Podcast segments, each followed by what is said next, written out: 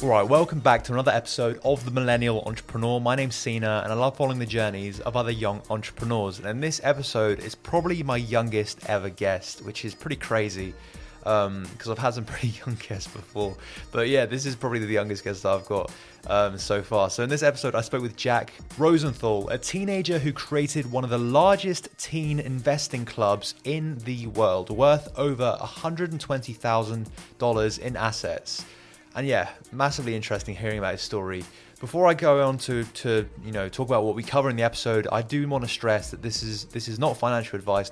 None of the things that we talk about in this in this episode is financial advice. None, neither of us are financial advisors. Um, so please don't take it as financial advice or any like that of that stuff. None of us really know what we're talking about. So yeah, just take it with a pinch of salt, obviously. But yeah, we cover why Jack started the club, focusing on educating teenagers on the art of investing, and also how Jack has written two books on teen investing and teen entrepreneurship, and how he outlines the way that you can self-publish your very own book through Amazon. That's the route that he took, and yeah, he outlines the strategies and methods that you yourself can. You know, a lot of people interested in writing books.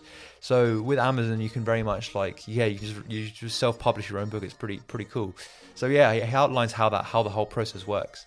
So massively, you know, amazing episode. But that brings me to this week's shout out. So in case you don't know, every week I'm giving a shout out to someone who's left a written review on Apple Podcasts as a way of saying thank you because yeah, the, the reviews have been coming in thick and fast and they've been massively, massively, you know, motivational for me to carry on, and, just really nice to hear that you guys are enjoying the podcast as always. So in this episode, the shout out goes to Kieran Aroki, who says Sina has a great take on the entrepreneurial journey. Love the show and Sina's storytelling. He makes every guest so relatable as well as impressive. Always excited to see new episodes when they are live. Thank you so much for that review. Um, sounds like that you're really enjoying them on on YouTube. If you're, I mean, I don't know, probably as you said, C. So yeah, in case you don't know, every episode is also on YouTube now, the full video episode. So in, in case you don't want to like listen to it on Apple Podcasts or Spotify or you know wherever you listen to the audio, you can watch the full you know video on YouTube as well. That that link will be down below in the description, and subscribe while you're there, of course. That's it from me. So enjoy the episode.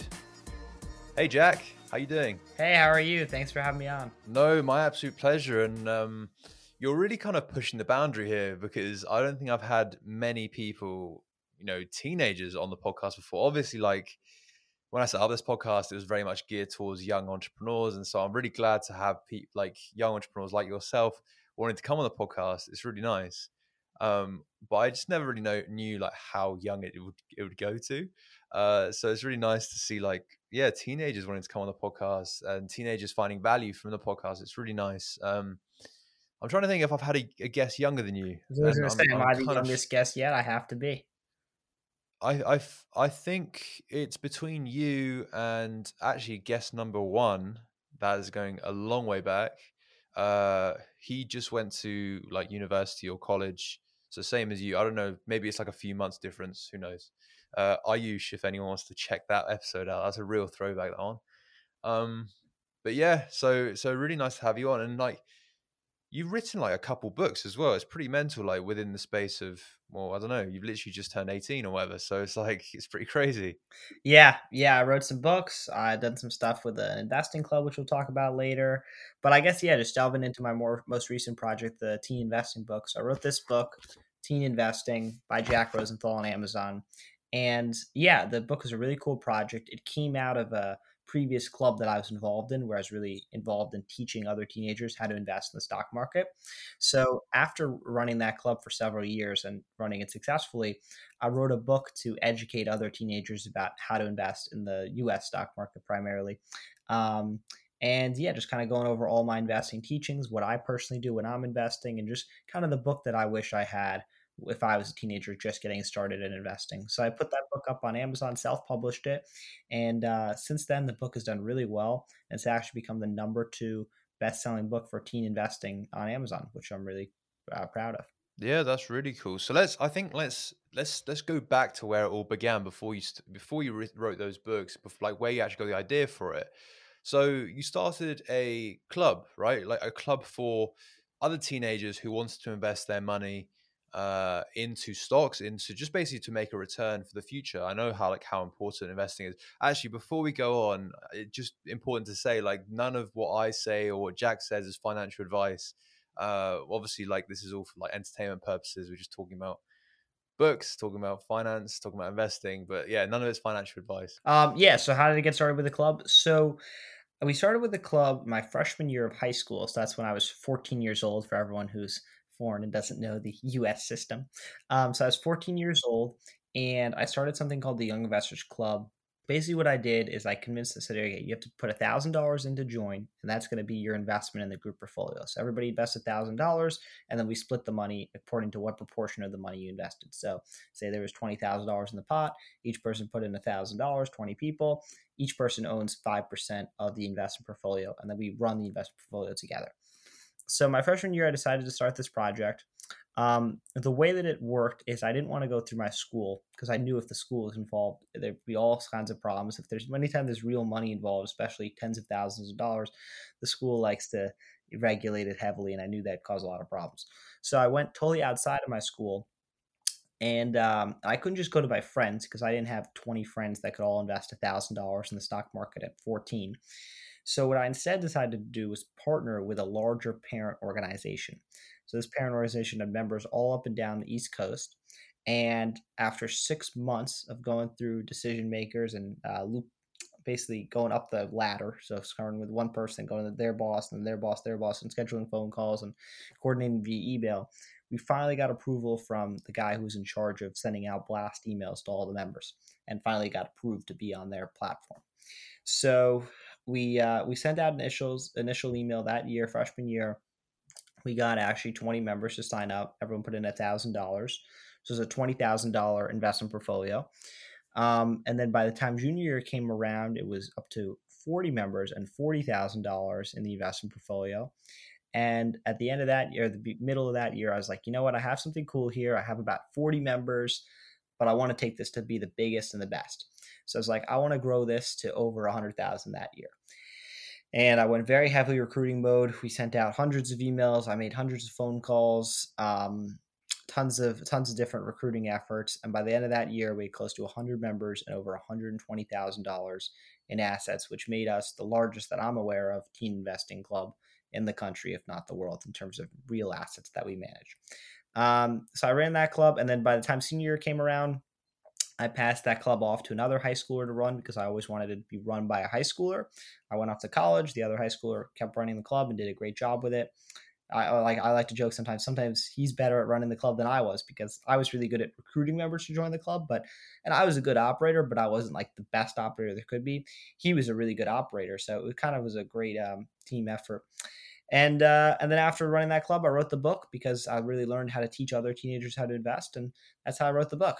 That's really cool. So when you when you kind of got that group together, the initial group, like how like what sort of stuff were like how did you recruit people basically? Like I know it's quite difficult to recruit the early members, the early adopters. So like how did that whole process come about? Yeah, so we sent out by sending out emails to members of the larger parent network.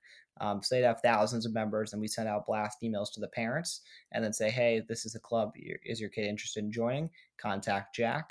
And then, uh, and then people would contact me. And I'd usually get like two or three or five different emails every day of new people interested in joining the club, which is really cool. And I remember, I remember back then I made like the mistake of sending my personal email when I should have like set up a different email just for this. Every single day, my phone would just blow up with just emails and responses to previous emails and then phone calls, and it was just getting too much. So I had to uh, had to create a separate email just for the club. So then, like, yeah, but what, what sort of stuff were the sales tactics? Like, how did you get people on board? Because obviously, they are literally giving money to you, like or or the group or like however we want to do it. So like, yeah, how? So first of all, when they invest thousand dollars, it's not giving it to me. It's like they still own that thousand dollars. They can take it out of the club. In fact, a lot of members started in freshman year and then senior year they pulled out their thousand dollars with more money. So it was like an earned, let's say, an extra three hundred dollars between freshman and senior year. So they got a thousand dollars back plus three hundred dollars. So it was really more of an investment. Um, so so and as far as convincing them to put in the money, well, it was a few different reasons. One, you get to invest alongside other teenagers. So hopefully, the group wisdom will teach you about investing uh, for yourself, especially if you're a novice. Number one. Number two, it allows you to join a network of other teen uh, teen investors that are interested in investing, so you gain access to that network.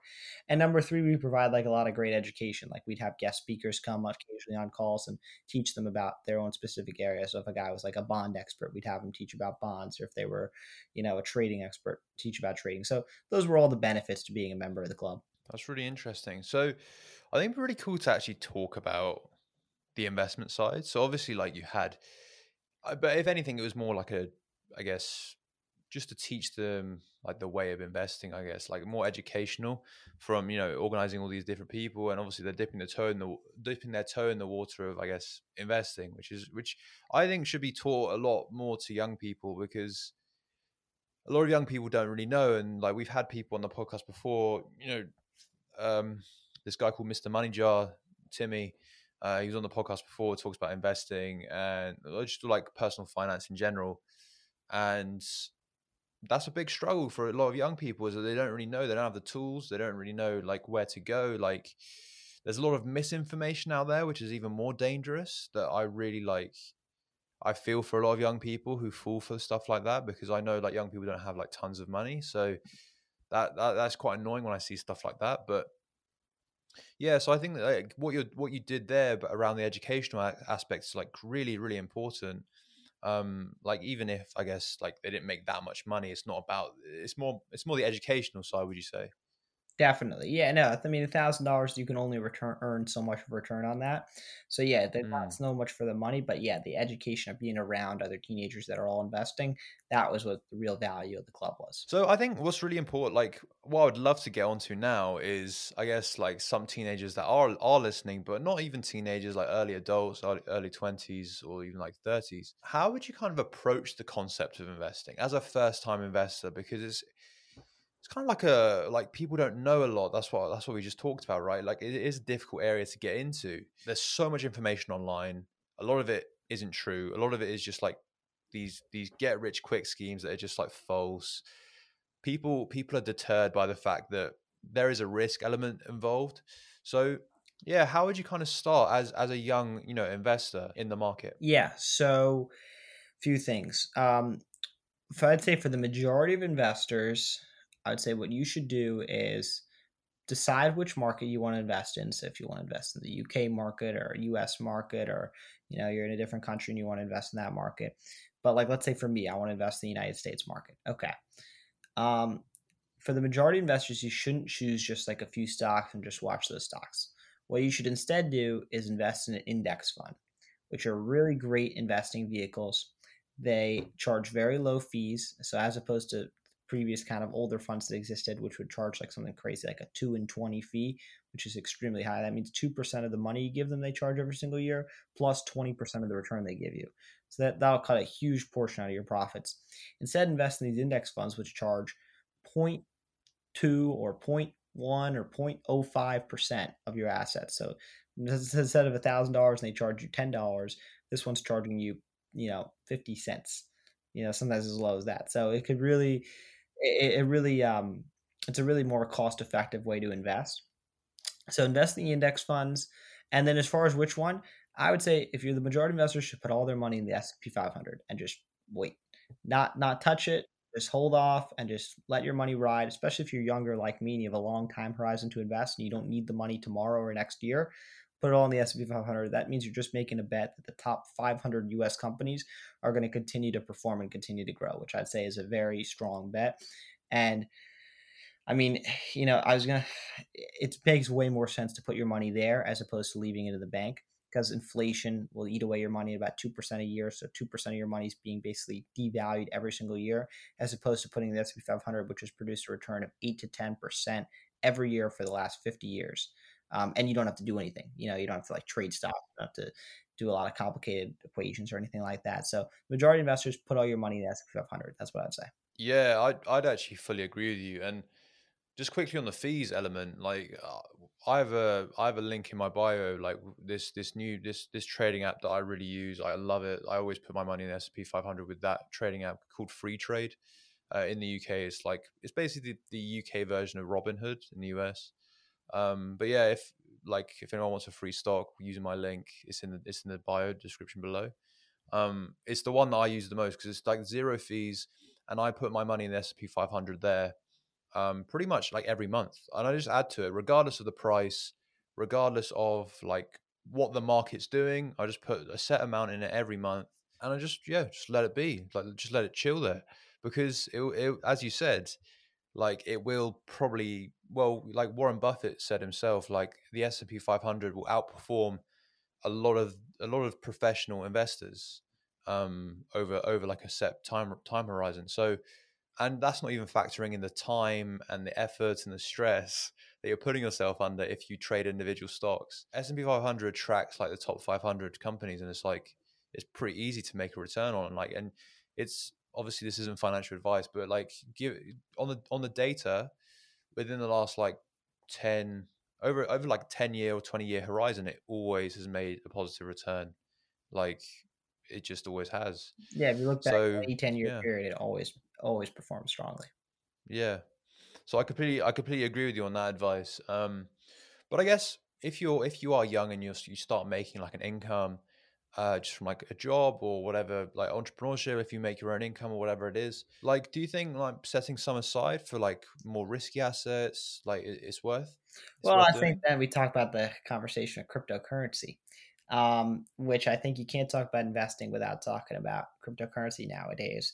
And yeah, I have seen a lot of young people start to invest some of their money in some of these more riskier crypto assets. Now, within the crypto world, now, before I say sorry, I'm not an expert in cryptocurrency. I have some cryptocurrency, but I'm not an expert at it.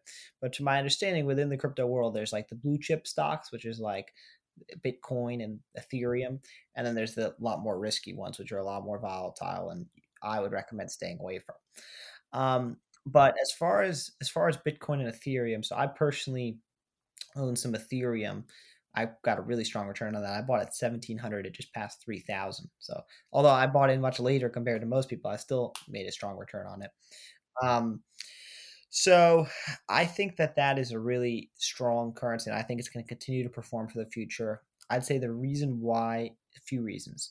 Uh, one, because of inflation, the general dollar and other currencies, European currencies, are kind of eroding in value each year. So people are looking for alternative ways to store their money number one. Number two, I think that Gen Z um, is going to only continue to gain wealth, right? It makes sense. Like, okay, Gen Z and millennials, they don't, they only have X portion of the world's wealth right now, but as they get older, presumably they're going to have more money just because they're going to earn more money and uh, other generations aren't going to have as much. So I'd say as Gen Z and millennials have more money, they're going to continue to put more of their money in cryptocurrency just because they understand it so much better than you know a boomer or like a 80 year old ever could. I mean i know the majority of 80 year olds i don't think would ever touch a cryptocurrency asset in their life you know? Even if it was the best deal ever they would never touch. My grandfather i'm thinking of you know, he thinks of it as burning money. He's like, I would not invest one dollar into that thing. It's like the same thing for him as throwing a dollar in the trash can. Um, but a lot of millennials and Gen Z who've been around online currency their entire life, who they're used to the fact they just look at their phone for their bank account balance. That didn't exist, you know, a hundred or fifty years ago when they have to actually go to the bank and you know get a receipt and touch the real money. Um, so I think Gen Z is a lot more used to this kind of digital money, and I think that there's not a very big difference between digital dollars and digital uh, cryptocurrency. So that's the second reason, and the third reason is I think it'll be a great replacement for gold. A lot of people just hold their money in gold as a hedge against currency. Um, not so much for the gold value now. A lot of the investors just put it as a hedge. And I think that a lot of those investors will start to shift from investing in gold, which has a $7 trillion market cap, to investing in cryptocurrency, which I think Bitcoin has a $1 trillion market cap and all of cryptocurrency has a $2 trillion market cap. So I think that's only going to continue to shift more into crypto and then go further beyond that. So those are the reasons why I like cryptocurrency. I could talk about crypto for a long time because I do. I've held I've held crypto since 2017. Like Ethereum, that was my first one. I believe in Ethereum way more than I believe in Same. Bitcoin personally. Um, I think everybody does. Having said the price going through the roof right now. But like, like even further, like yeah, 2017, I I bought like my first Ethereum. Uh, back then, it was like not as valuable as is now. Create like it's gone up a lot. Uh, another one is Ripple that I really believe in. Um, Bitcoin, I feel like might go out of the spotlight soon because because like before it was really valuable where you could convert that into buying other like alt currencies, other like other cryptos, whereas now you can buy other cryptos with like you don't have to convert it to Bitcoin first. You can convert it into other things. So I don't know whether Bitcoin will like because obviously like the first cryptocurrency might not be the the, the leader. The it might be replaced by something else. It yeah. might be Ethereum. Who knows? Um, but anyway, well, like this is, not a they use Ethereum to trade NFTs. So in, like exactly, Ethereum's a lot more used. You know, the gas prices on NFTs are all Ethereum. Ethereum seems and like the guy that bought the uh, sixty nine million dollar NFT was all paid in Ethereum. So it seems to me like Ethereum is really going to be the much more useful asset of the cryptocurrencies. As you can kind of tell, I'm massively interested in the space of cryptocurrency, but I wanted to move on from that because this isn't the point. It wasn't the point of the episode. So I wanted to move on and talk with Jack about teen investing specifically and actually practically how teenagers should invest or should view investing. Say if you're a teenager or even, you know, within your early 20s or, you know, 30s or whatever, if you just want to invest and begin that the whole journey of investing with only like a few, you know, one thousand or two thousand dollars, for instance, what's the kind of split that you should do between, say, like traditional investments such as like bonds or or stuff like that, whereas more, you know, more risky stuff such as you know crypto. So yeah, I really want to get that split now. And again, this is not financial advice, any of this episode. So yeah, we talk about that now. Yeah, well, I'd say the most important thing you're starting off with is you only have two thousand dollars. I know what you're going to say. Oh, a lot of teenagers don't have that much. Well, so I talk about this in my book, Teen Investing, once again. Um, and the very the most important thing that I say is you need to bank if you're as your first teenager, as you're a teenager, you need to bank your first five thousand dollars. Which I know at first seems like okay, that seems like a lot of money for a teenager, but if you really think about it, it's actually very attainable. If you work a summer job for ten to fifteen dollars an hour, and you work a few hours a week during the summer, you can easily have a few thousand dollars saved away just by the end of one summer. Not to mention if you work a few summers during your high school years. So you can easily achieve the 5000. Now, you have to be cautious with spending. You can't spend a lot of money. You have to learn money principles to, you know, not the second you earn $300 go spend on an Xbox. You have to learn how to save it. But if you if you decently understand how to save money and you can go out and earn a, earn money from a job, you can easily save your first $5,000. So that'd be the first thing. First you need to get for 5. Don't worry about trying to invest 1 or 2 it's such a small amount of money that the return on that is just going to be so minimal to your overall life. You need to get to about five first because 5,000, the return on that 10%, $500 a year. Okay, that's amount of money that's actually real to teenagers, $40 a month. That's an amount of money that can actually affect someone's life in a small way. So that's first thing, get to 5,000. And then as far as once you have the 5,000, then it depends what you want to do. I'd say the majority teenagers put like four thousand into S and P five S and P five hundred, and maybe a thousand into like their favorite cryptocurrency. Uh, that I'd say that's a great plan for like the majority of teenagers out there. Yeah, but there's also like I guess like investments in between that. You don't have to go from like stocks to crypto. There's like investments in between. Yeah, like, there's bonds levels of there's all bunch of yeah. kinds of stocks. But I'd say like the majority of teenagers, the S and P 500 makes the most sense because they're not interested in like daily trading or anything like that. They just want to leave the money like they would in a bank account and just watch it grow over time. Another one that I've utilized pretty well is is peer to peer lending, which was pretty healthy up until COVID. Like basically, you just lend your money to to small businesses. And Which one do you use? Prosper so Lending Club, Funding Funding Circle. I don't like. I think the UK ones and the US ones are probably different, but Funding Circle's been pretty good uh, up until COVID. Like obviously, a lot of small businesses defaulted on loans and I still made a positive return. Don't don't get me wrong. However, like it wasn't as much as before. Uh, so like once once COVID like calms down and people start going to shops and restaurants and stuff and like stuff like that, then I'll I'll be going back into that because that provided say I think it provided me an eight percent return uh, overall, which isn't bad. Like and it's monthly re- it's monthly recurring revenue, like profit. So yeah, that was pretty good. Yeah, no, I it's obviously like diversified. That. Yeah, I used to do that too back in the day. I used to do uh, Prosper and Lending Club when I was actually like ten years old. The way that it worked is my dad lent me some money at a one percent interest rate.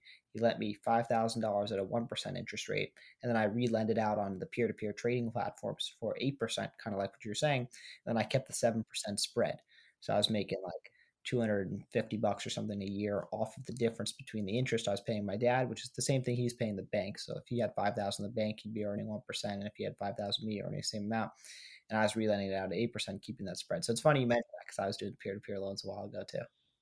Yeah, it's a good one. It's it's a reliable one also. Like it's you don't earn massive amounts. I'm, don't get me wrong, but it's like it's it's a good way to diversify your investments around different different areas of of the economy.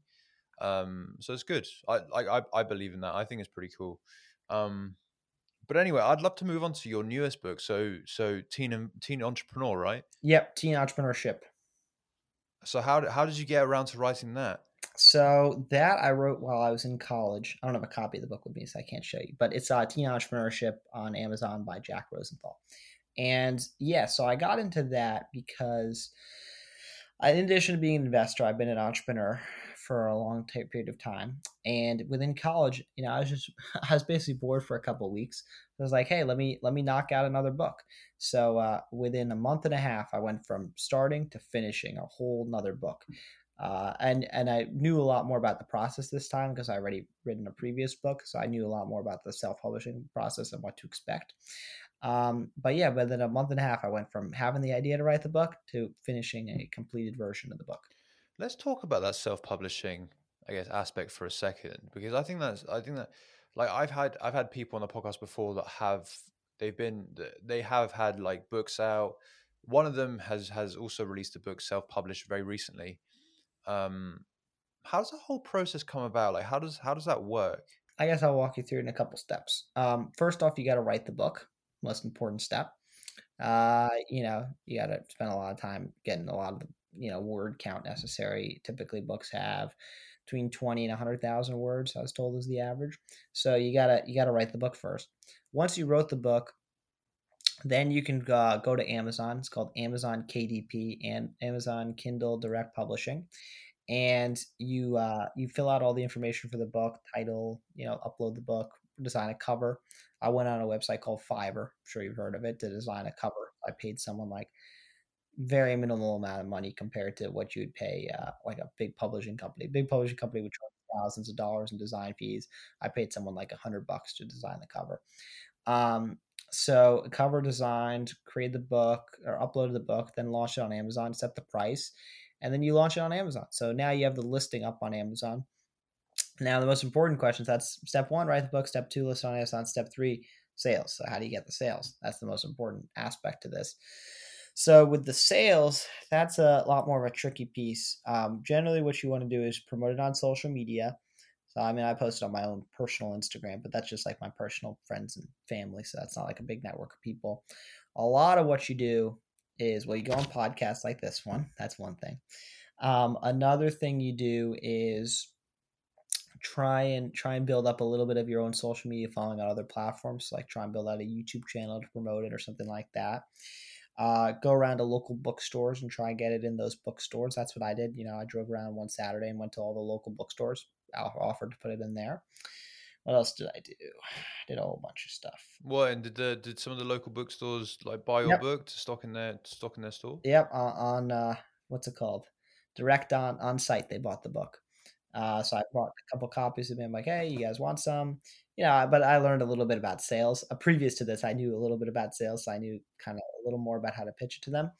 And uh, that was actually rare. A lot of books don't buy book. A lot of bookstores don't buy books like directly. They buy them on consignment from local authors. So, in other words, they'll only pay you if they sell. But I convinced a few of them just to buy them directly from me. Um, so I got some book sales from that. You know, it's also about you know you call up some I'd say friends that might you know have a lot of in my case uh, teenagers or you know young people and say hey you guys want 10 copies or hey you know you go to some kind of event bring 20 copies with you. Anyway that's pretty much how you sell them. I knew a little bit about this but not too much. So you can literally just go to amazon the website that you said and publish your your writing as like a word document or whatever and there you go like it's already done you can just order on amazon and it's to your house. Yep correct and amazon will do all the printing and shipping. They've made it really easy. They made they it have. scary, like dangerously easy. That's why anybody can write a book these days. It's really, it's more about the marketing. I'd say. Yeah, and how how's the how the two books done? Like, uh, I guess I know, I know that like teen investing book you've done, you wrote you wrote that a couple years ago now, and then the new book that you have now, like, you must have learned a lot about like writing books, publishing books. Yeah, teen promoting them. investing. Teen investing. I wrote the end of 2019, so December 2019. So it's been out over a year now. Um, learned a lot about just the sales process. It's cool to you know check Amazon sales every day and watch the sales come in. That that's really cool for me. Uh, and what's so cool is it's like a passive source of income. So like, you know, this podcast I'm doing right now, people will be listening to this for, weeks now without me even having to sell anything or do anything to anyone. Um, and and nevertheless on Amazon every single day, you know, we get book sales coming in. So I don't have to do anything. It's just like a total passive source of income and Amazon sends the money to you. So that was a really cool thing that I discovered. I was like, wow, you can like actually make another income source off selling these books. So did that. Um, well, sorry, what was your question again? Well, how how like how many have been sold and stuff like? Oh, like oh. how many countries has it gone to? Oh, like it's gone to like every country across the world. Um, sales we sold thousands. I don't know exactly how many books we sold at Teen Investing, but we sold thousands of books. Um, the teen entrepreneurship one just came out more recently. Now for this one, it's a little harder because once you launch two books, it like Amazon doesn't tell you which sales from which book, and they're both the same price, so I, I can't tell which sales come from which books anymore. But this month a really strong month in terms of total sales, so I'm guessing a lot of that's come from the teen entrepreneurship book that I listed on Amazon like a month ago.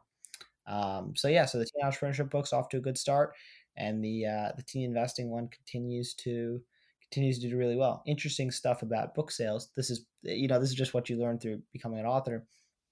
Q4 is actually the best quarter for book sales. That's when you sell the most amount of books.